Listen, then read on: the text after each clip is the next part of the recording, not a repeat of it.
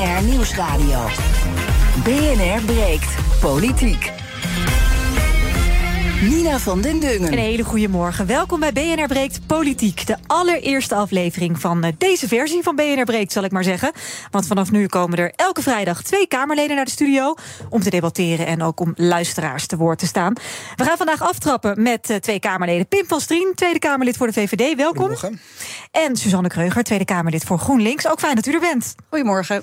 Ja, voordat wij de inhoud ingaan, vind ik het toch wel even leuk om jullie wat beter te leren kennen. Ik heb even een beetje zitten googelen. In de krochten van het internet zijn we gedoken. Uh, Pim van Strien, ja, ik begin toch even bij u. Uh, u volgt tussen 93 en 95 onderwijs aan de kostschool Concord College in Engeland. Klopt, Klopt dat? Ja, die vraag ietsje, nooit ietsje, De, de microfoon mag nog ietsje meer omhoog. Uh, maar waarom en, en wat heeft u daarvan opgestoken? Wat een mooie vraag, die had ik niet verwacht. Uh, nee, klopt. Ik ben op mijn zestiende. ik zie een juichende presentator. Op mijn zestiende. Ik heb prachtige jeugd gehad in Raamsdorpsveer, een klein dorpje boven Breda. Maar op een gegeven moment was hij daar wel uitgekeken. En toen ben ik gaan rondkijken. En toen kwam deze, deze school, deze kostschool, deze internationale school. Daar kon ik naartoe.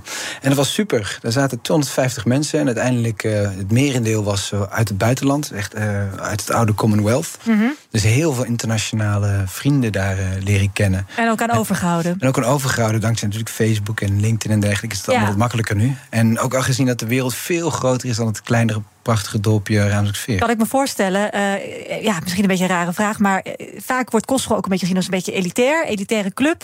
Dan moet je het er ook maar net kunnen leiden. Hè? Als 250 mensen, dat zal geen goedkoop onderwijs zijn geweest.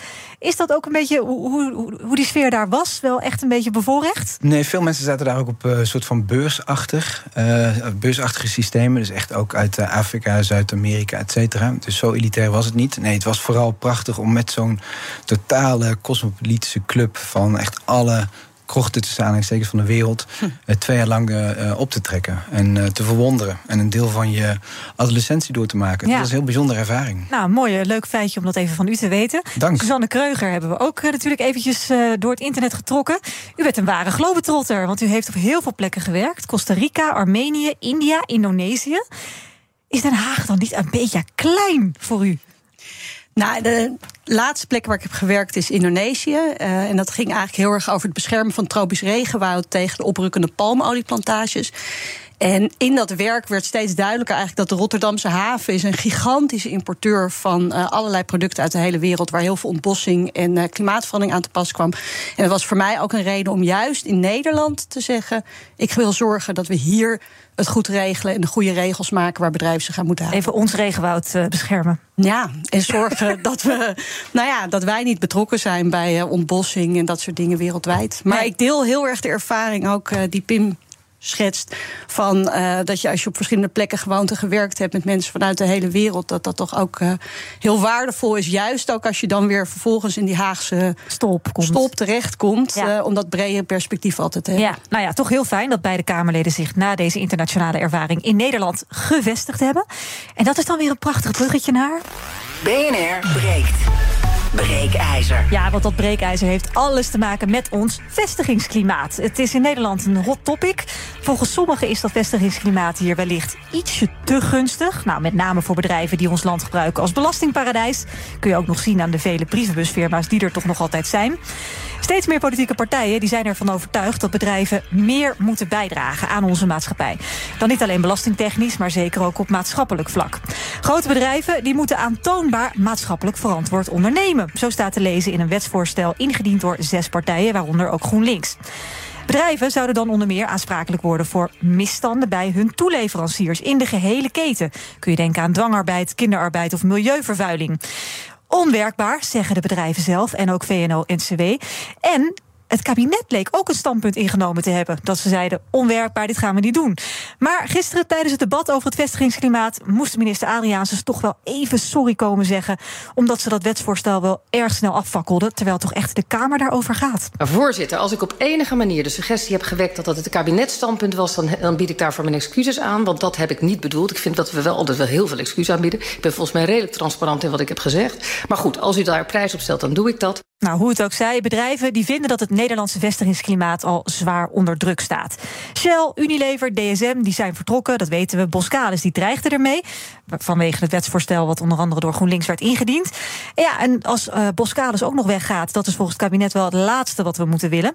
Tot half twaalf gaan we uitgebreid praten over dat vestigingsklimaat en wat de politiek zou moeten doen om het bedrijven zo prettig mogelijk te maken hier. En aan de andere kant kunnen wij dan misschien niet iets meer eisen van bedrijven. Meer dan als ze hier belasting betalen en werkgelegenheid scheppen. Daarom, ons breekijzer. We moeten er alles aan doen om bedrijven als Shell in Nederland te houden. Ben je het ermee eens? Jagen we nu massaal Nederlandse pareltjes het land uit met de strenge regels?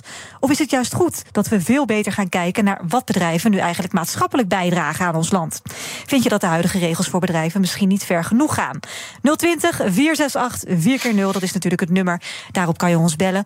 En je kan ook stemmen via de stories van Instagram, het BNR Nieuwsradio. Dan aan het einde van het half uur krijg je een tussenstand van me. Pim van Strien van de VVD en Suzanne Kreuger van GroenLinks zijn bij mij. Uh, dus nog heel even het breekijzer. Um, we moeten er alles aan doen om bedrijven als Shell in Nederland te houden. Mevrouw Kreuger, eens of oneens? We moeten er alles aan doen dat de bedrijven die hier gevestigd zijn... Uh, ook echt goed zijn voor het klimaat echt goed zijn voor de omgeving. Dat is een andere stelling. Bent u het eens of oneens met de stelling? Ik vind niet dat we er alles aan moeten doen. Nee, nee. is oneens. Ja.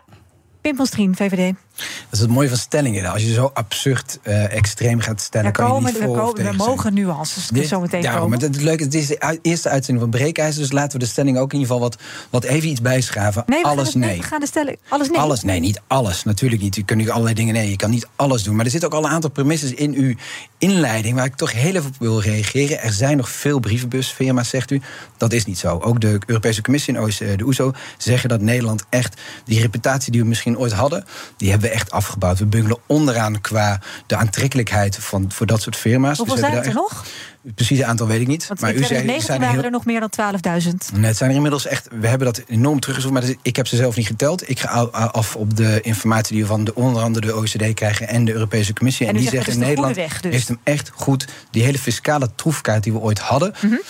Waar je inderdaad, waarvan wij ook hebben gezegd, die mogen we best gaan afbouwen. Want dat zijn firma's waar we niet echt banen en boterhammen uit krijgen. Mm -hmm. Dat is goed teruggeschroefd. Dus die inleiding, dat, dat, dat klopt niet helemaal. We bungelen onderaan qua de aantrekkelijkheid voor dat soort lege firma's, die we inderdaad prima kunnen leiden, uh, kunnen missen. Uh, uh, dat, dat hebben we goed aangepakt. Ja. Wat dan overblijft, is dat we juist moeten zorgen dat het niet alleen om bedrijven als Shell gaat. Het gaat om bedrijven die hier gevestigd zijn. En daaromheen zitten enorme ketens aan MKB'ers, winkeliers, leveranciers. Dus mensen zeggen, ja, het gaat om grote bedrijven waar we trouwens ook best trots op mogen zijn. Het gaat ook juist om gewoon de sportclub die je er geld van krijgt. Om de MKB'er in de Kromstraat een Veldhoven. Prachtig voorbeeld. Daar zitten vier banketbakkerijen. Nou, die zitten daar niet omdat de mensen in Veldhoven het zo lekker vinden om heel veel gebak te eten. Maar die zitten daar omdat ASML daar zit. En daar zijn ongeveer elke dag zijn er tien mensen jaar. Dus je moet er kijken, zo'n individueel bedrijf. Uh, is zij afhankelijk van Natuurlijk, ja. Als zij daar één baan in zo'n bedrijf betekent vaak twee tot drie mm -hmm. banen in de regio. Hey, dat is helder. Uh, mevrouw Kreuger, wanneer spreken wij van een goed vestigingsklimaat?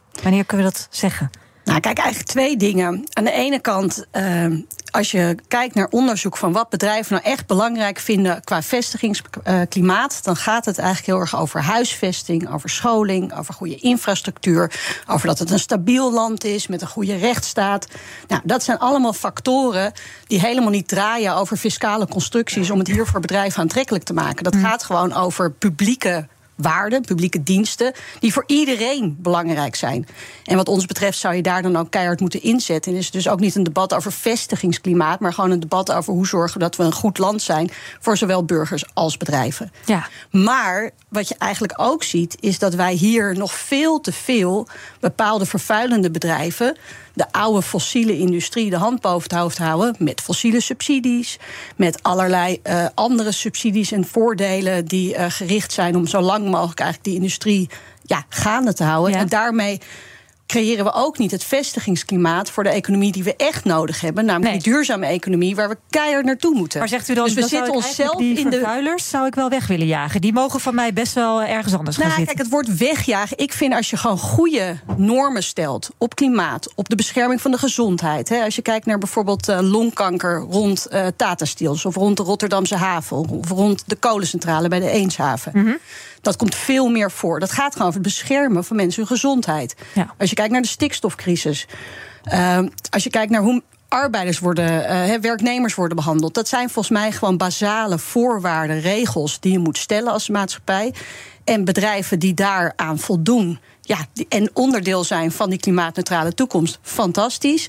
En bedrijven die dat niet willen, ja, dat zijn niet de bedrijven waar ik van vind dat we daar nou het vestigingsbeleid op moeten richten. Nee, nou we gaan zo meteen praten over uh, hoe aantrekkelijk Nederland nu is en wat, wat jullie betreft nodig is om dat te verbeteren.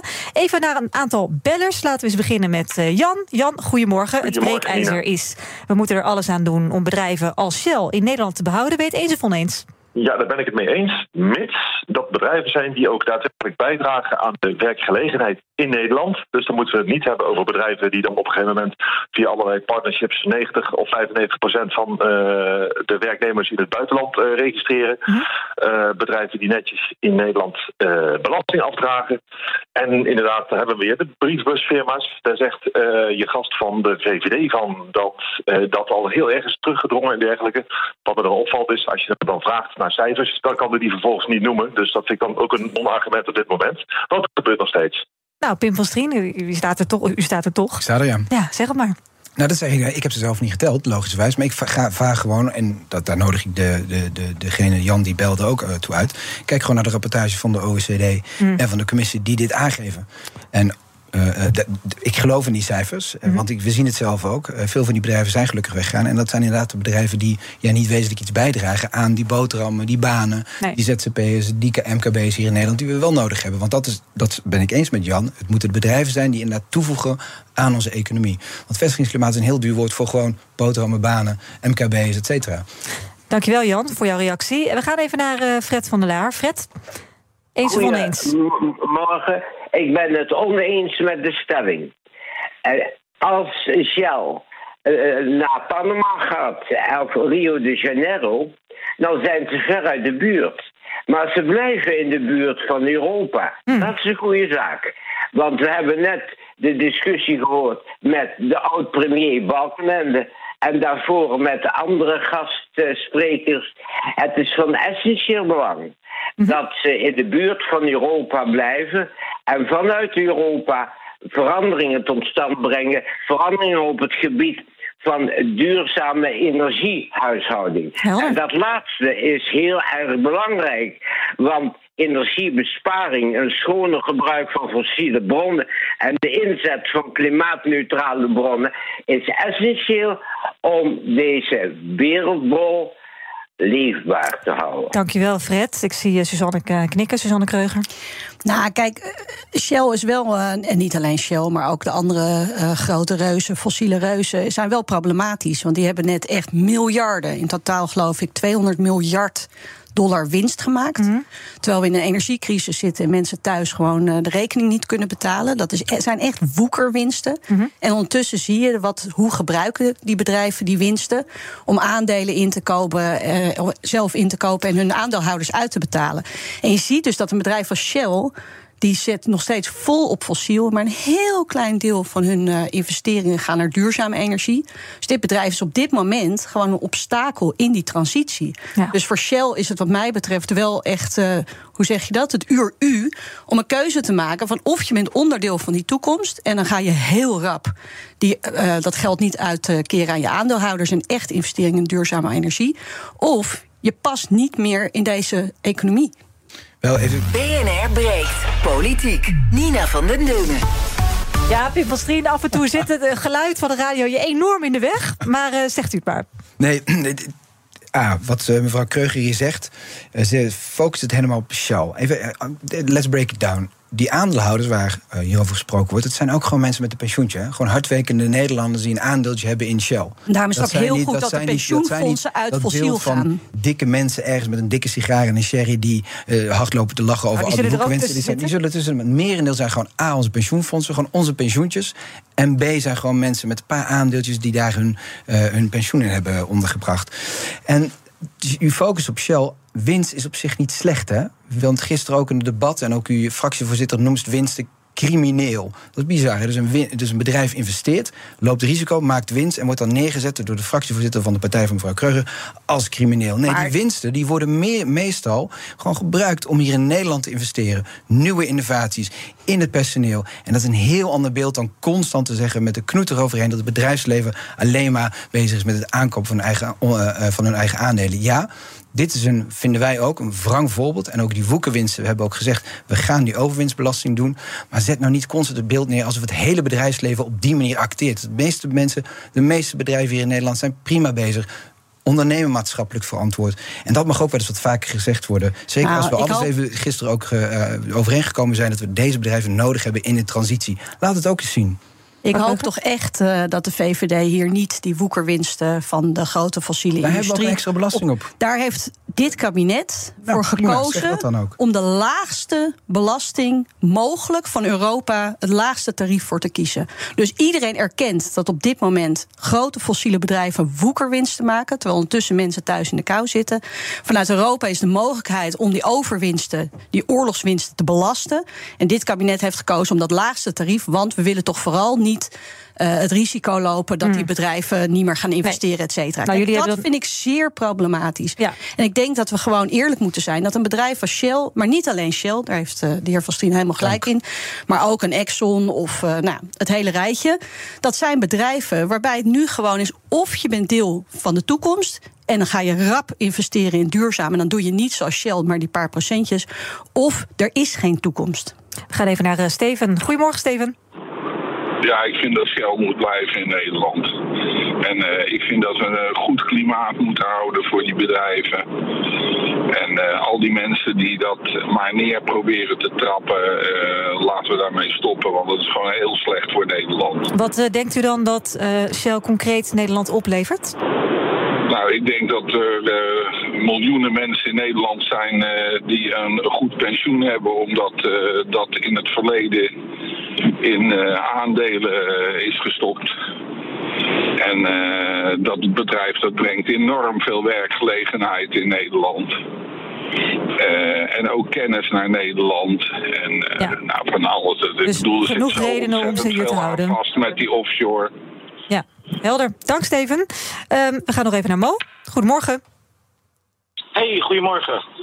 Ik ben het niet eens met de stelling. We zouden dat soort bedrijven zoals de Shell. Kijk, ze, ze zitten hier al jaren. Ze hebben gebruik gemaakt van de infrastructuur, de kennis. Ze hebben zichzelf groot gemaakt door onze mensen hier en wat ze allemaal hebben gedaan. Goed klimaat, belasting, ook heel goed belastingtechnisch. En nu willen ze nog meer omdat ze in de juiste onderhandelingspositie zijn. Als wij daaraan toegeven, dan voeden wij dat. Dan weten ze dat ze machtig zijn. Ik bedoel, ze hebben dorpen uitgeroeid, ze hebben technologie achtergehouden om alleen maar zelf die olie in het centrum te houden. En nu dat we met de vinger naar ze wijzen, ja, nu zeggen ze ineens nee, dat moet je niet doen, want wij zijn niet de slechtste. Nee, maar jullie zijn wel de grootste spelers. Iedereen volgt jullie. En als jullie dit beginnen te doen, net als de Boskalis of de BP of zo, dan gaan de meesten mee. Ze hebben een grote invloed. En door te dreigen om weg te gaan, is het eigenlijk gewoon een soort van schaakmat zetten van het Nederlandse volk. Ja, Helder, ik ik heb ga- de Shell gewerkt op het terrein. Heel veel mensen daar zo zijn ook gewoon, en dat is niks daarop tegen, maar het is niet alleen voor de werkverzekerheid hier. Ze nemen ook bedrijven aan uit andere landen. Die komen dan een week of twee, drie hier zo werken. Dus Je hebt er qua zelf gewerkt, zeg je? Hmm, Is het ook omlaag. Ik heb op het terrein gewerkt van de Shell. Zo jovel zijn ze ook niet als dat ze zich voordoen. Het is gewoon een heel du- dun laagje van jezelf goed voordoen. En aan de achterkant is er best wel veel mis hoor. Nou, eh, dankjewel. Dit is een interessant inkijkje. Pim van Strien. En wat is een, precies een interessant inkijkje, zegt u? Nou ja, of dat Shell zich eigenlijk anders voordoet, zich misschien wel beter voordoet dan ze in werkelijkheid zijn. Dat het uiteindelijk toch allemaal om de winst draait. Ja, Als ik het even in een notendop. Ik ben altijd blij als mensen inbellen en inderdaad een nieuw perspectief geven. Ik sta hier niet om Shell te verdedigen. Volgens mij gaat het om al die bedrijven. We hebben het over het vestigingsklimaat. Wat ik al aangaf, het gaat, dit is één bedrijf. Het gaat om die, al die bedrijven die hier zitten, die grote multinationals... die vervolgens gewoon banen boterhammen opleveren. Die de MKB'ers ondersteunen. Die goede dingen doen voor de lokale sportclub.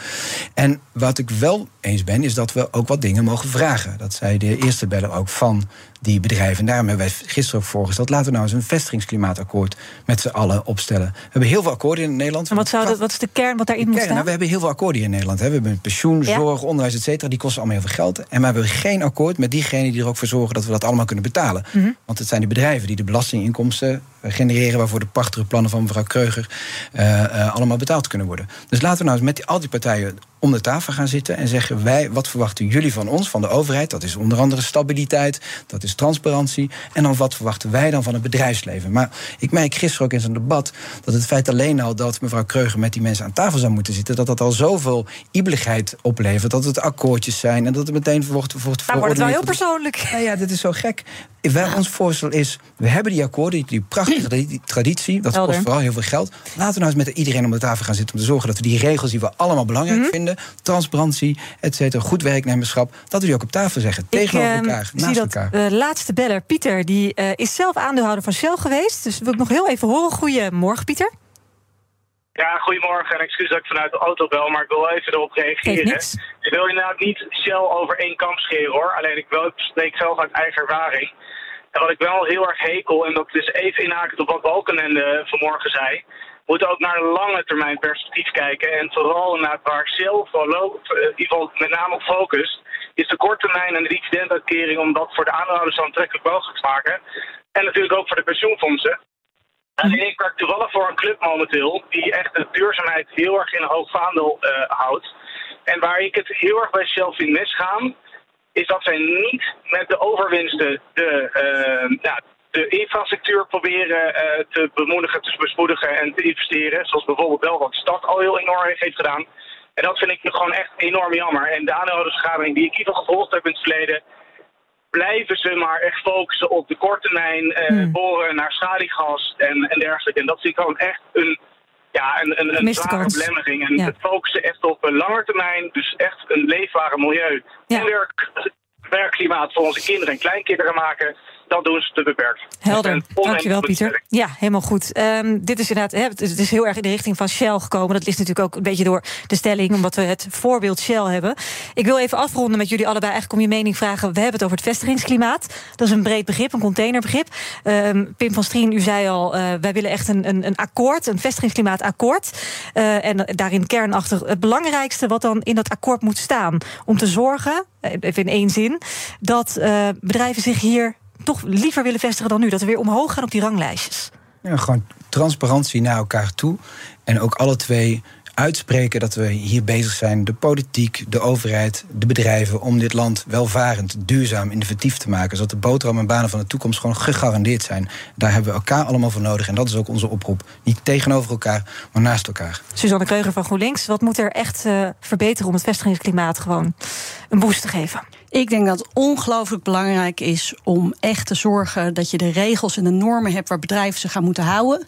Waardoor je ook echt zorgt dat de bedrijven die we nodig hebben, de duurzame innovatieve bedrijven, dat die niet uh, zeg maar in een achterhoedepositie terechtkomen bij fossiele reuzen die nog steeds allerlei belastingvoordelen krijgen en de hand boven het hoofd gehouden wordt. Het is een unfair level playing field en dat moet je oplossen. En dat doe je door onder andere fossiele subsidies af te schaffen en die wet op maatschappelijk verantwoord ondernemen in te voeren. Nou, ik weet zeker dat we hier de komende uh, maanden nog veel over gaan horen. Want het debat is gisteren gevoerd, nu ook hier op de radio. Maar er is nog geen conclusie, er is nog geen uh, slot. Dat is ook helemaal niet erg. Um, ik heb natuurlijk een Instagram-poll gehad. De stelling was: we moeten er alles aan doen om bedrijven als Shell in Nederland te houden. Op Instagram 67% is het ermee eens en 33% is het ermee oneens. Maar goed, je kunt nog de hele dag stemmen. Dus aan het einde van de dag ben ik heel benieuwd naar de uitslag. Weer verstandige luisteraars. Ja, dat zeker. Nou, tot uh, uh, zometeen gaan we eerst eventjes nieuws doen en de reclame. Daarna komen wij terug. Dan gaan we uh, bespreken waarom het wantrouwen in de politiek het grootst is in de provincies buiten de Randstad. kwam namelijk vanochtend naar voren uit onderzoek van het Kieskompas. Hoe kunnen we dat tij keren? En daarnaast in de Volkskrant een artikel. Zeker 80 gevluchte Oekraïense psychologen. die zouden hier in Nederland heel graag hun beroep willen uitoefenen. Maar ja, ze komen niet aan de bak. Hoe kan dat? Wat kunnen we daartegen doen? Dat hoor je allemaal zo bij BNR Breekt Politiek. Bij BNR ben je altijd als eerste op de hoogte van het laatste nieuws. Luister dagelijks live via internet. Jelle Maasbach. Wesley Weert. We zijn er voor je met het leukste, opvallendste, maar natuurlijk ook het belangrijkste nieuws. Tijdens de presentatie van die halfjaarcijfers toen die beurskoers in elkaar kukkelde. BNR Beurs. Voor de slimme belegger. Blijf scherp en mis niets. Blijf scherp. BNR Nieuwsradio. BNR breekt politiek. Nina van den Dungen. Welkom terug bij het tweede deel van BNR Breekt Politiek. Het is zes minuten over half twaalf. En in mijn panel vandaag twee Tweede Kamerleden... want dat is wat we voortaan elke vrijdag doen... op eh, de BNR Breekt Politiek Dag. En vandaag eh, trappen af Pim van Strien, Tweede Kamerlid voor de VVD... en Suzanne Kreuger, Tweede Kamerlid voor GroenLinks. We gaan nog even praten over een aantal nieuwsartikelen van vanochtend. Dat was bijvoorbeeld eentje van uh, Kieskompas. Dus een opdracht van de regionale omroepen hebben zij een onderzoek gedaan. Het is voor heel veel regionale politici natuurlijk aftellen naar de provinciale statenverkiezingen op 15 maart. En terwijl de campagneslogans weer worden afgestoft en partijen zich voorbereiden om de kiezers een beetje warm te maken, blijkt het toch wel heel erg slecht gesteld met het vertrouwen in de politiek. En dan met name in de, ja, zo noem ik het dan maar even, de plattelandsprovincies, zo blijkt uit onderzoek van Kieskompas. In 9 van de 12 provincies is het wantrouwen wat de klok slaat. Suzanne Kreuger, verrassend of zegt u nou? Dat uh, zag, ik, zag ik wel aankomen. Nou, het is wel langer duidelijk dat het vertrouwen in de politiek uh, steeds meer afneemt. En dat is ook echt heel zorgelijk. het is heel belangrijk dat mensen het gevoel hebben dat de overheid er voor hen is. Dat die pal voor ze staat. Maar trekt u het zich ook aan als GroenLinks? Want ja, u bent geen coalitie. Nou, ik denk dat wij ons allemaal als parlement moeten aantrekken hoe het debat in de Kamer gevoerd wordt en hoe mensen daar naar kijken. He, een bepaalde polarisatie en verruwing, dat dat eigenlijk iets is wat mensen ja, denken van ja, ze staan daar te hakken takken en ondertussen wie maakt zich druk om mij. Ik denk wel dat uh, ja, zeker dat feit dat in uh, bepaalde plattelandsregio's dat daar juist dat vertrouwen ook zo afneemt, dan gaat het ook wel over het feit dat bijvoorbeeld het openbaar vervoer daar enorm is afgeschaald. Dat mensen denken van ja. u echt dat het daarom Nou, ik denk dat om meerdere dingen. Nou, ik denk dat de stikstofcrisis een hele belangrijke rol speelt. Dus het gevoel dat het niet wordt aangepakt door de overheid. En dat je ondertussen om je heen ziet dat eigenlijk voorzieningen minder worden. En dat je denkt, ja, wij staan op een soort, uh, wij staan op de tweede rang. Hm. En dat is natuurlijk ook uh, het, de hele crisis in Groningen rond de aardbeving. Is precies datzelfde gevoel van we zijn een soort windgewest geworden en we staan echt op de tweede plaats. Uh, ja. in Nederland. En ik denk dat dat uh, het kabinet zich heel hard moet uh, aanrekenen. Ja, oké. Okay, dus dan kijken we even naar de kabinetskant. Wat u natuurlijk niet bent, Pim van Strien. Maar goed, u hoort bij de VVD. Trekt u het zich dan bijzonder aan? Omdat u natuurlijk al als VVD zitten jullie gewoon al heel erg lang op het plusje. Ja, maar niet alleen als VVD, gewoon ook als politicus, als iemand die in Den Haag uh, werkt, trek ik me aan. Ik denk het is een opdracht niet alleen voor één of twee of drie partijen, maar het is echt een brede opdracht. En dat hoor ik mevrouw Kreuger ook zeggen, aan de hele politiek. Om te zorgen dat als men naar Den Haag kijkt, dat men ook herkent de zorgen in de regio, op het platteland. En ook ziet dat we voor hen bezig zijn. Wat denkt u dat de oorzaken zijn dat uh, vooral de plattelandsregio's zich nou, toch wel erg wantrouwend opstellen? Ja, het is natuurlijk historisch altijd al zo geweest dat die, dat, dat, dat spanningsveld tussen platteland en, uh, en Randstad. En we zien nu natuurlijk onder, uh, door de stikstofproblematiek en de omgedraaide vlaggen en de polarisatie daarop, uh, dat het alleen maar is toegenomen. Dus dat speelt een grote rol. Uh, en dat is ook de opdracht die Christiane van der Wal nu heeft om een aantal van die problemen echt zo snel mogelijk op te lossen. Dat dit stikstofprobleem echt achter de horizon verdwijnt. Dus ook zien ja. dat er weer dingen kunnen in dit land. Ja. Wat kunt u zelf doen als politicus om, om het tijd te keren en te zorgen dat het wantrouwen wordt weggenomen? Vooral elke dag enorme best doen. Elke dag echt als volksvertegenwoordiger van, voor en tussen het volk ook zo snel veel mogelijk in het land te zijn. Zodat we zo ook zien dat de problemen die daar spelen, dat wij die meenemen naar Den Haag en dan gaan kijken welke knoppen kunnen we zitten om het leven voor gewone mensen in de, waar ze ook wonen, maar ook dus zeker op het platteland, om die beter en gemakkelijk te maken. Ja, maar ja, goed, als u zegt stikstof, uh, daar wordt al heel erg lang over gesteggeld en uiteindelijk wordt alles maar weer uitgesteld tot over de verkiezingen heen getild. Ik kan me voorstellen dat, dat, dat beeld herken ik niet. Dit, deze coalitie heeft uh, een miljard, tientallen miljarden nu vrijgemaakt om dit stikstofprobleem echt aan te pakken. Uh, en in tegenstelling van sommige partijen die vooral wat olie op het vuur willen gooien, zijn is het kabinet volgens mij ook echt bezig om nu met alle partijen naar een werkbaar compromis te komen. U denkt dat het niet sneller kan? Ik, ik, denk dat de druk zo hoog is dat, inderdaad, dat we nu in de hoogste versnelling zitten. Ja, en als ik ook zie wat we in de Kamer debatteren... en als ik ook zie wat de plannen van het kabinet zijn... en hoe ver ze nu ook al zijn... zitten we volgens mij nu eindelijk op het goede spoor. Hm. En dan is ook de hoop dat over een jaar... als men ook ziet dat die problemen echt ook op het platteland worden aangepakt... dat we toch ook die waardering zien stijgen. Ja, nou is, is het natuurlijk uh, allemaal in aanloop naar 15 maart provinciale statenverkiezingen. Hebben jullie nog een rol? Gaan jullie flyeren, deuren langs? Zeker. Ik ben vanavond in Arnhem. Ja? Uh, en ik ben komende week uh, in gesprek met uh, allemaal mensen over de problemen die daar spelen. Of wat zorgen die mensen hebben. nou, mijn onderwerp is eigenlijk heel veel over klimaatverandering. dat mensen echt voelen van ja, er is energiearmoede. nou, we hadden het net al over die overwinsten van de grote fossiele bedrijven. En hoe zorgen we voor genoeg duurzame energie. Maar ik denk ook de breder het gesprek eigenlijk over precies dit onderwerp van het vertrouwen in de politiek. Want één ding wat ik heel kwalijk vind, is dat we te vaak een kabinet hebben wat zich eigenlijk door de rechter moet laten terugfluiten. In plaats van, dus dan loop je altijd achter de feiten aan. En ik denk dat dat ook het vertrouwen ondermijnt. Dat mensen denken van ja, maar hoe kan het nou dat je elke keer een rechter hebt die zegt wat het kabinet doet, dat mag helemaal niet van internationale regels of van, nou ja, weet ik het wie. Uh, er is gewoon wetgeving en daar moet ook de overheid zich aan houden. Dat hebben we gezien bij de toeslagenaffaire, dat zie je bij stikstof, dat zie je op een heleboel dossiers. En ik vind dat ook een rol als Kamerlid, dat je daar heel erg op let nou, dat het kabinet zich aan de wet houdt. Meneer Van Strien, ik hoorde u zuchten. Nou, ik ga de komende tijd inderdaad campagne uh, voeren voor, uh, voor de VVD in, uh, op allerlei verschillende regio's. En ik ga daar vooral heel veel luisteren en niet nog een keer een soort van polariserende boodschap overal in elke gesprek voeren, zoals ik mevrouw Kreuger dat nu wel hoor doen. Nee, we zijn volgens mij met z'n allen bezig om dit land een stukje mooier te maken. En de provinciale statenverkiezingen en dus uiteindelijk ook de verkiezingen voor de Eerste Kamer zijn er heel belangrijk voor. Ik wil even naar uh, ander nieuws wat nog vanochtend kwam. Uh, de verbazing is toch wel groot na een artikel in de Volkskrant. Daaruit blijkt dat gevluchte Oekraïnse psychologen... die hier landgenoten willen behandelen dat eigenlijk gewoon niet kunnen. Die komen in elk geval niet betaald aan de bak. Terwijl het aantal Oekraïnse vluchtelingen dat psychische hulp nodig heeft ook toeneemt. Ik kan me ook voorstellen dat naarmate de oorlog langer blijft duren, dat dat aantal ook zal stijgen. Pim van Strien, enig idee hoe dit kan? Dat, dat inderdaad 80 psychologen eigenlijk heel graag aan het werk willen, maar niet kunnen? Nee, ik, ik las de hoofdlijn uh, vanochtend ook. En ik denk, kijk, wat we zien bij de Oekraïners is dat ze heel goed integreren en dat ze ook vrij snel aan de, aan de bak komen, aan het werk komen. Dat willen ze ook allemaal. Dus ze zijn allemaal gedreven. Dus ik weet niet precies waar het hierop uh, op, uh, op. Kwalificatie, diploma's? Ik, ik, kan me wel voorstellen, inderdaad, dat, het, dat wij gewoon bepaalde minimumvoorwaarden hebben en dat ze daar nog niet aan voldoen. Maar misschien dat er dan iets mogelijk is met versnelde opleiding of iets dergelijks. Want ik kan me heel goed voorstellen dat als je als Oekraïne hier naartoe komt met de verschrikking die je hebt meegemaakt ja. Dat het heel fijn is om met iemand als je eigen taal te kunnen spreken. Dus ik, de precieze nitty-gritty ken ik niet. Maar ik denk wel dat het goed is naar hiernaar gekeken wordt... en nou ja, mensen zo snel mogelijk aan de bak gaan. Als je dan inderdaad, als ik dan even hardop meedenk over zo'n oplossing... Uh, dat ze wellicht wel meteen betaald hun eigen landgenoten mogen, mm -hmm. uh, mogen helpen. Want dat zou ook gewoon op dat niveau kunnen zijn. Wil je echt in een GZ-instelling uh, werken... waar we natuurlijk een schrijnend personeelstekort hebben in Nederland... dat je daar inderdaad dan wel een, ja. versnelde oplos, opleiding voor volgt. En ik, ga nu zeggen, ik zeg niet dat die 80, 90 dat zijn... maar je wil natuurlijk wel voorkomen dat er beunhuizen tussen zitten... die ongekwalificeerd, die mensen die al getraumatiseerd zijn, gaan helpen. Dus laten we wel zorgen dat er een, een, een toets is. Ja. Uh, maar dan lijkt het mij ook logisch dat die mensen zo snel mogelijk aan, uh, aan de bak gaan. Suzanne Kreuger? Mij ook zeker. Ik denk uh, als je ook weer hoort hè, dat de verwachting is dat die oorlog nog veel langer gaat duren. mensen, vluchtelingen uit Oekraïne gaan hier lang zijn. En moeten we echt zorgen dat ze mee kunnen draaien. En dan is psychologische hulp natuurlijk cruciaal. Ja. en, en als er hier dan gekwalificeerde uh, Oekraïnse psychologen zijn, laten we die dan vooral matchen met eigenlijk mensen die heel erg hulp nodig hebben.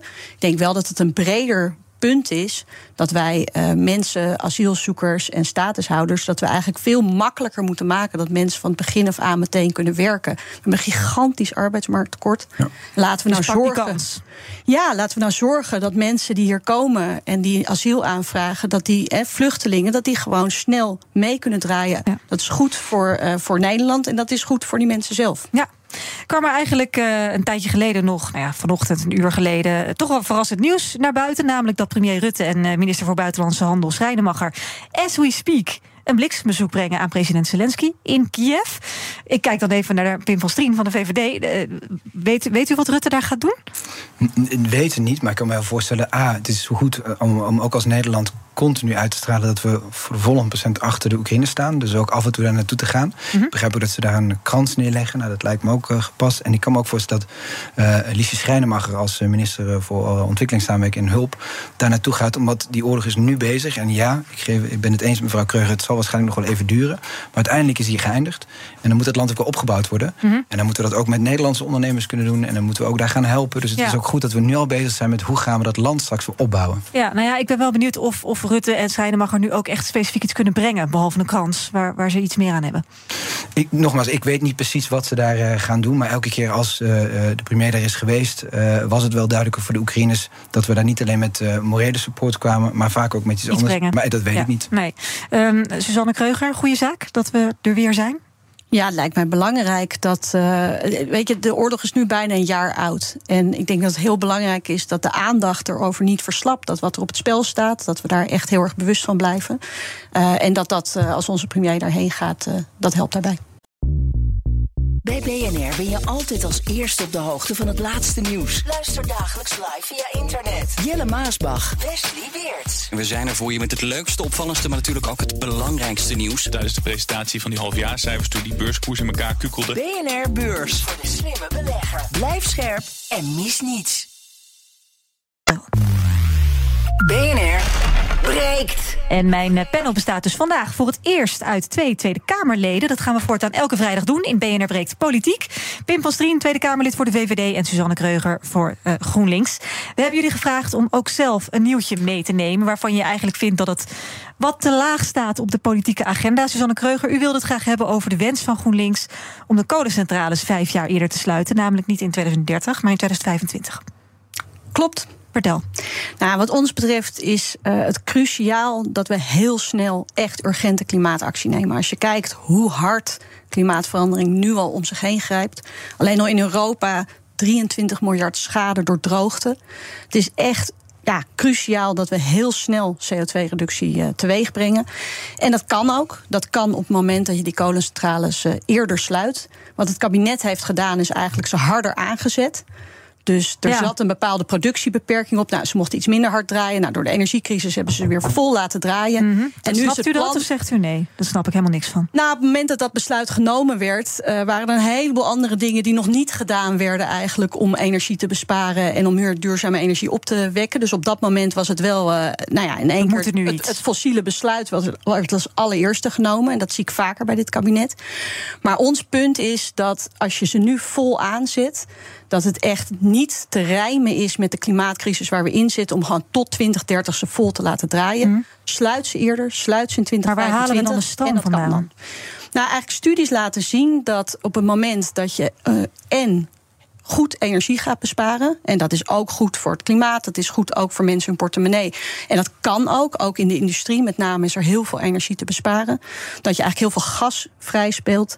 En dat je dus kan zorgen dat de gascentrales op, op dat gas gewoon de elektriciteit maken. En dan heb je eigenlijk een combinatie van dat je gaat versnellen met de uitrol van zon en wind. Dus zorgt van we krijgen veel duurzame energie. En dat we als backup die gascentrales hebben. Dit kan, daar liggen studies voor. En het is gewoon eigenlijk een politieke keuze of je het wil of niet. Wim Pastrien, ik kan me voorstellen dat u zegt: ik vertrouw niet op studies. Ik wil gewoon een redelijk relatief eh, een alternatief. Ja, dit is, dit, dit is eigenlijk prachtig in één zinsnede hoe uh, GroenLinks dit, uh, dit, dit beleid vorm wil geven op basis van studies. Ondertussen zitten mensen thuis in de kou, kunnen de rekeningen niet meer betalen. Maar ja, er zijn studies die aantonen dat het kan. Wij kijken naar de mensen en we kijken ook gewoon: is het verantwoord of niet? En het voorstel van eh, GroenLinks is echt totaal onverantwoord om al vijf jaar eerder te gaan sluiten. We zitten midden in een energiecrisis met al hele hoge prijzen. Uh, wat nu wordt voorgesteld verergert die crisis alleen maar. Daardoor komen mensen in de kou. Dus het is, het is een slecht voorstel uh, op basis van studies. Maar laten we gewoon eens kijken naar de mensen. Kunnen de mensen het meemaken als we dit gaan doen? En het antwoord daarop is nee. U mag daar nog even op reageren. Nou, ik vind het wel stuitend als het VVD, als de VVD begint over de mensen in de kou. Want het is de VVD die besluit om die overwinning van de grote fossiele reuzen niet te belasten. Dat geld kan je gebruiken om mensen hun energierekening te verlichten. Het is de VVD die de hele tijd eigenlijk toen de crisis uitbrak alleen maar fossiele besluiten heeft genomen en niet gewoon in heeft gezet op echt huizen isoleren. Laten we zorgen dat mensen in energiearmoede, in sociale huurwoningen, dat die huizen geïsoleerd zijn. Daar mensen het aller, allermeest aan. En laten we wel zijn, dit kabinet heeft ervoor gekozen om eigenlijk mensen bloot te stellen aan die hoge energieprijzen op de internationale markt. En pas toen GroenLinks en de PvdA kwamen met het prijsplafond, is er echt iets gebeurd voor mensen hun energierekening. Dus ik vind het uh, een slappe, slappe reactie en ook niet recht doen aan de urgentie van de klimaatcrisis. We hebben geen tijd te verliezen. En ik merk gewoon dat dit kabinet het toch voor zich uitschuift en niet genoeg de harde maatregelen neemt die nu genomen moeten worden.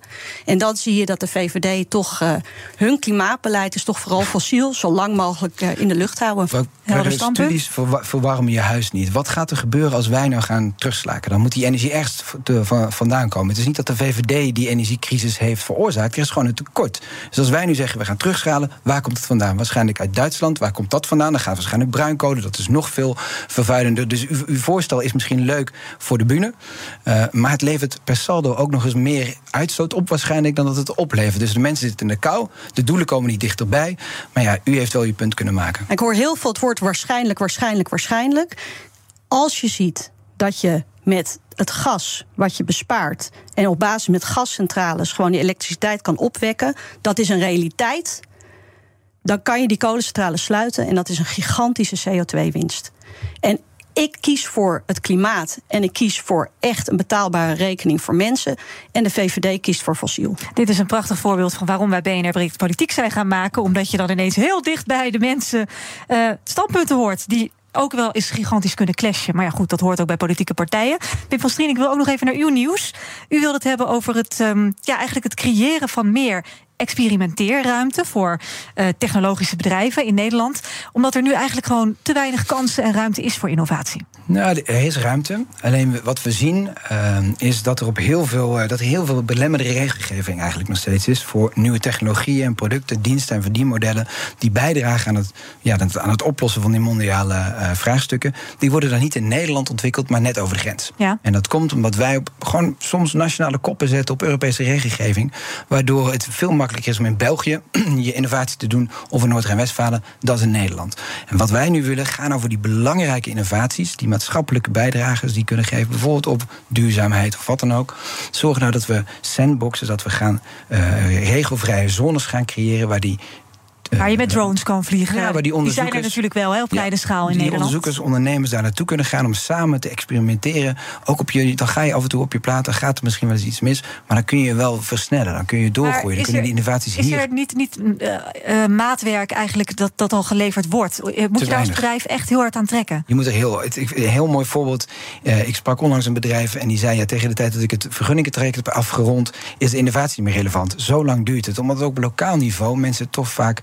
En met recht en reden misschien, maar toch vaak wat angstig zijn om die ruimte te geven. Want dat is, altijd, ja, dat, dat is altijd een beetje spannend. En wat wij nu zeggen, maken een soort van kaderwet dat mensen meteen kunnen zeggen: als het aan die en die en die boxen stikt, dan kun je de ruimte krijgen om die innovatie te versnellen en uit te rollen. En dat is goed voor die innovatie, voor onze bijdrage in maatschappelijke problemen, maar vooral ook voor de banen die vervolgens hier gaan landen. Want die bedrijven die komen hier terecht en die gaan hier groeien. Laatste voorbeeld. Biotech uh, is een hele mooie sector die in Nederland zat. Mm -hmm. Grotendeels naar België is gegaan tientallen miljarden waard. En we hebben het daar laten gaan. Ja. Omdat we niet die ruimte creëren soms dat voor konden, die innovatie. Nee. Suzanne Kreuger, is dit iets waar jullie wel samen in kunnen optrekken? Of zegt u nou, dat vind ik totaal geen prioriteit? Ik moet zeggen dat ik het heel onduidelijk vind welke regels er precies dan uh, eigenlijk tijdelijk even uh, in de ijskast moeten. Ik denk heel veel van de regels die we hebben, bijvoorbeeld op veiligheid en milieugebied, die hebben we ook met een reden. Dus, uh, ja, ja, als we echt strenger zijn en strenger dan het beste jongetje van de klas, ja, dan, dan kom je natuurlijk ook nergens. Ja, maar ik vraag me af of dat het geval is. Volgens is mij dat is dat Ja, precies nee, het kan- probleem dat wij in Nederland eigenlijk milieuregelgeving heel erg laks uh, handhaven. Maar goed, even los daarvan, uh, denk ik ook uh, als je echt kijkt uh, en met bedrijven praat over wat hun nu dwars zit in innovatie, dan is juist bijvoorbeeld de stikstofcrisis. Nou, bij uitstek, mm -hmm. dat is iets heel concreets. Wat op dit moment gewoon een gigantische beperking is. Dus ik, ik, ik ga het voorstel uh, gewoon serieus bekijken. Maar ik, ik, ik hoor niet meteen of dit nou het grootste obstakel is wat we hebben om de innovaties te krijgen die we nodig hebben in Nederland. Gaan we eventjes uh, kijken wat er trending is. Nog tot slot in deze laatste anderhalve minuut. Um, de woningwet, daarover wordt veel getweet. Die wet is pas net gepresenteerd, maar de VVD heeft nu al grote bezwaren. Minister De Jonge wil graag uh, gemeenten verplichten... om 30% nieuwe sociale huurwoningen te gaan bouwen. Je moet met een gemeente de afspraak kunnen maken... je hebt allemaal toe te werken naar je eigen fair share in de sociale woningbouw. Iedereen moet toewerken naar die 30%.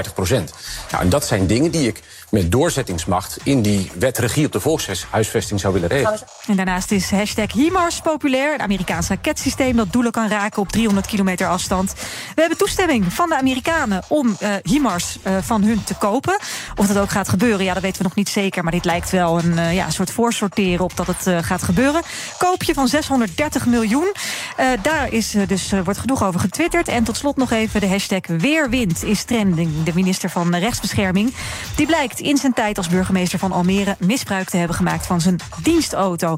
Hij gebruikte hem voor privéritten en ook voor nevenfuncties. Hij ging met zijn dienstauto naar zijn functie bij de Fietsersbond. Vond ik toch wel heel grappig om te horen. Het mag niet. De minister geeft aan zijn fouten betreuren. Uh, vinden jullie hier nog iets van, Suzanne Kreuger? Nou, ik denk dat je heel secuur moet omgaan met dat soort uh, regels rond uh, privégebruik. Dus, uh... Maar hij is nu minister voor rechtsbescherming. Is dit nog voor, jou, voor u reden om, om hem even op het matje te roepen? Of zegt u nou, dat foutje kan, kan gebeuren? Nou, ik kan me heel goed voorstellen dat het eerstvolgende debat met hem... dat daar wel degelijk vragen over gesteld worden. Maar niet vanuit u? Uh, het, is, ik heb, ik, het is niet mijn portefeuille. Ja, dat, dat is natuurlijk ook Nee, ik sta nooit tegenover deze minister. Nee, dus dat nee. is waar. Dus dan uh, dus ik zal het even aan mijn collega vragen. Uh, Pim van Strien? Ja, je moet altijd zuinig zijn met gemeenschapsgeld. Het is gewoon het geld dat we met z'n allen uh, opleveren. En als het hier fout is gegaan, dan moeten we daar inderdaad induiken. Ik ken de specifieke casus niet, maar het weet zeker dat de eerste volgende keer dat een debat met hem is, dat we hem zullen Gaat het hierover? En, en ook vanuit de VVD reden voor een standje voor uh, minister Weerwind? Ja, ik vind dat standjes kun je altijd uitleveren. Uh, het gaat mij, ik weet niet precies wat hier is gebeurd en wat, wat, er, wat, er, wat de verklaring is. Als hij sorry heeft gezegd, ja, dan kun je ook afvragen of een standje nog, nog noodzakelijk is. Het lijkt me in ieder geval relevant dat de, dat, de, dat de dienstauto die hij nu heeft, dat hij die daar niet meer voor gebruikt. Ik wil jullie ontzettend bedanken voor jullie aanwezigheid in deze aftrap van BNR Breekt Politiek. Suzanne Kreuger, Tweede Kamerlid voor GroenLinks. En Pim van Strien, Tweede Kamerlid voor de VVD. Maandag is er weer een reguliere BNR Breekt met Iwan. Tot die tijd kun je ons volgen op de socials: YouTube, Instagram, Twitter. Bedenk het maar.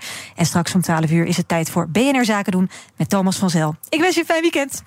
Ook bij BNR ben je altijd als eerste op de hoogte van het laatste nieuws. Luister dagelijks live via internet. Jelle Maasbach, Wesley Weert. We zijn er voor je met het leukste, opvallendste, maar natuurlijk ook het belangrijkste nieuws. Tijdens de presentatie van die halfjaarcijfers toen die beurskoers in elkaar kukkelde. BNR Beurs. Voor de slimme belegger. Blijf scherp en mis niets.